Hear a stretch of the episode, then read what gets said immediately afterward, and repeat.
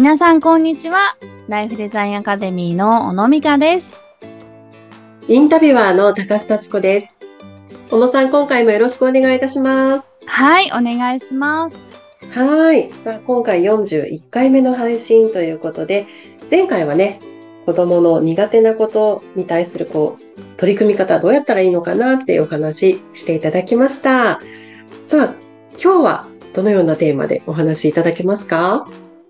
はい、えーまあ、前回のね、ちょっと流れで、まあ、お子さんに対してとか、まあ、お子さんに対してじゃないですね、上司の方が部下ににとかですね、あの、はい。まあ、頑張ってほしい人に、えー声をかけるときに、はい。えーまあ、そのお子さんとか、その受け取り手のタップによってかける言葉を変えないと、ちょっとね、はいあの、お互いにとってかわいそうなことになってしまうんだよというですね、声かけのパターンのお話をさせていただきたいなと思っています。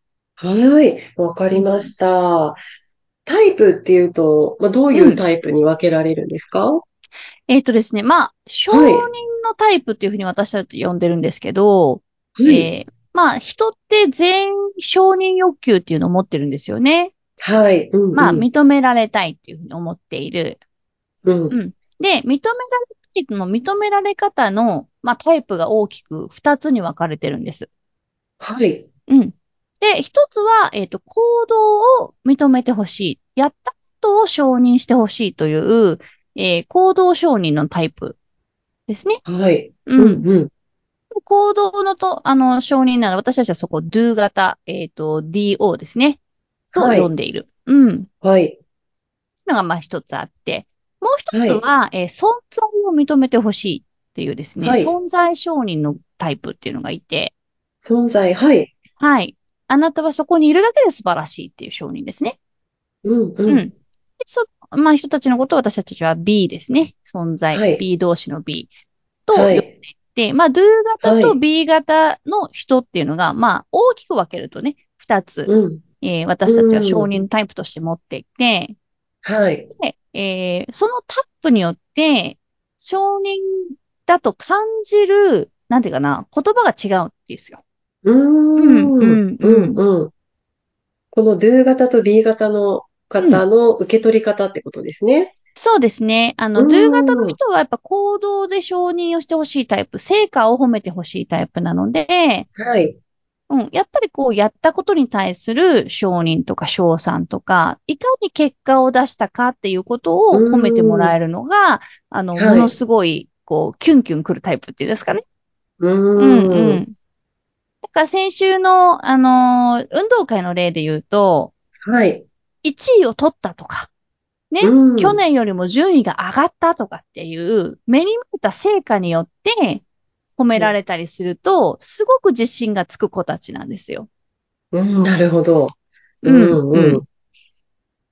で、逆に B 型の子たちっていうのは、えー結果分ではなく、結果はどうあれ、私そのものを承認してほしいっていうふうに思っているタイプなので、はい。あの、その走り方がすごく素敵だったよとか、結結果じゃないです。順位とかではなく、うん。本当に頑張って練習してたもんね、とかですね。うん。あの、そのプロセスを承認されると非常に安心して、えーうんまあ頑張れるタイプなんですよね。うーん。だから結果ありきのことをあんまり言わない方がいいのが、まあ、B 型なんです。うん。なるほど。はいちょ。っとここね、見極めて、うん。どういう声かけをするかっていうのはね、親御さんがちょっと考えなきゃいけないところですね。そうですね。でもなんか、うんあのーすごいやっぱり負けず嫌いだったりとか、難しいことにチャレンジしたかったりとか、あとはその兄弟がいるがいる場合は、兄弟で比較をすることで燃える子っていうのがですね、おー do 型なんですね。うん。はい。うん誰かと比べて自分が秀でているというのが自分の、こう、しししやっぱ自信になっていく。承認欲求を埋めていくっていうことなので、うん。で、あのーやっぱり半分ですそういうタイプの子なんですよ。うん。うん。だから、あのー運動会でも、あの、昔ありましたでしょ？手つないで一緒にゴールをしようみたいなのって。あ、ね、なんか一時期こう順位はつけませんみたいな そうそう。あね。れが、あの、B 型の子にはハマるんですけど、はい型。の子はそんなことされたら、モチベーションがなくなっちゃうんですよね。そうですよ何ね。のためにやんの？確じゃあ、みたいな。結果出せないじゃんっていうふうになって、まあ、腐っていくわけですよ。かに。うん。ズー型の子はでもそこで発揮したいわけですもんね、あ自分の力を。そうなんです、そうなんです。うんで、うんスポーツっていうのは、やっぱりその白黒がはっきりしている、勝ち負けがちゃんとつくというのが、やっぱりこう、わかりやすいもものだと思うんですよね。最たる例だと思うんです。はい。で、あの、スポーツに対してこう、モチベーションを持ってやれる子っていうのは、やっぱり Do 型の子が多いんですよ。結果が出るから。うんうん、はい。うんうん。だ結果を取りに行きたい子が行くわけですよね。そのスポーツの業界とか。ううん、ん。うん、うん。もうあの、B 型の子たちっていうのは別にそうじゃなくて、本当に、あの、みんなで楽しく、えースサッカーができればいいとか、みんなで楽しくなんか音楽ができればいいとか、うん調和とか、みんなそこにいることで私が楽しいっていうことを、あの、うん。望んでいたりするので、うん。うん。いきなりそういう強いチームとかに、あね、最初はこう、サッカーチームとかで、街のサッカーチームとかでこう楽しくやってて、でもちょっとだけその中でできたりすると、で、大人は色眼鏡で、あ、ちょ、こっちのもうすぐ強いクラブチームに入れてやるかみたいな感じでやったりするでしょ。はい。そうそう、んいきなり結果を求められるから嫌になっちゃうんですよね。そういう子って。あうん、うん、うん。あ、それはでもなんかもったいない気がしますね。そうなんですそうなんですどんどん力が伸びていきそうなことも、なんかこう、ちょっとそこでやり方をね、早まってしまうと、はいなん。か伸びる力も半分になっちゃったりするのかなってなんか思いますけれどもね。はい。だから自信、うん。自信があると頑張れる子と、安心があると頑張れる子の違いっていう感じですね。うんうんうん。確かにね、安心感、は褒められたら安心しますもんね。あ、そうこの部そう。分は良かったんだ。私はここがうん。今回良かったんだっていうのをこう人に言われるとね、うん、うん。いいですしね。うん。そう。まあ、そもそもその人としての承認欲求っていうのは存在承認、うんその B 型の方なんですけど、うん。うん。まあ何かができても何かができなくてもあなたは素晴らしいっていう承認が一番、まあ、私たちにとっては大事だったりとか、あはい。の、0歳から3歳ぐらいまでの親子の関わり方って完全に B 型。何をやってもあなたは素晴らしいっていう風に、やっぱり関わってあげて、その存在承認のベースをクリアしてあげるっていうのがすごい大事だったりするんですけど、うん。そうやっぱ個性で分かれてくるんですよ。うん。うん。だから頑張りたい子に、いや、あなたはそんな頑張らなくていいの、そのままでいいのよって言うと、やっぱりすごくフラストレーションが溜まってしまう。うん。うん。頑張りたい子に頑張らせたらいい。いいいそうです、そうです、そうでうんす。うん、うん、うん。だから、の意思でそれをやりたいのかやりたくないのかっていうのがすごく大事になってくるんですよ。うん。でも、親がドゥ型だったりするとね、あのーなんか、もう、みんな全人類頑張りたいもんだって思ってたりするから、ドゥ型の人は。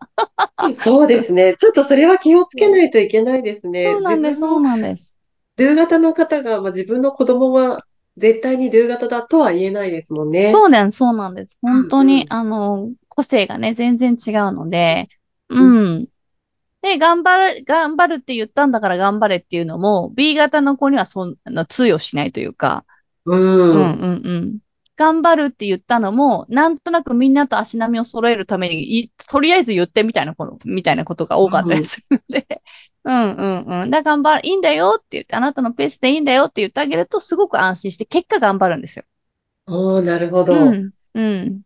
同じ頑張るっていうことにつながるんだけれども、やっぱそこで声かけのね、違いなんですそうそう、ね。そうなんです、そうなんですよ。でも、B 型の子が頑張ると、なんていうかな、安心感の土台がめちゃくちゃある中で頑張るので、はいものすごい成果を出したりするんですね。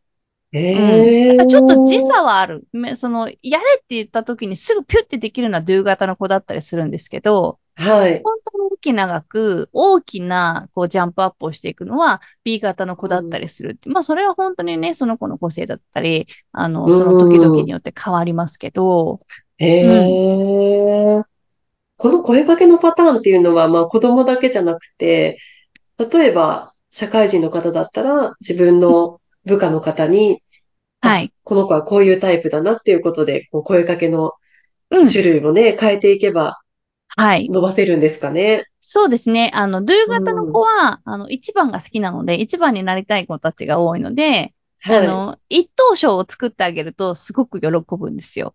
じゃーん。例えばその同期の中で君が一番早いねとかっていう風おにー言われると、はいドゥ型の人は、そうかと。自分が一番か。よし、じゃあもっとやってやろうっていう風に思ったりする？うんうんうんうんうんううん。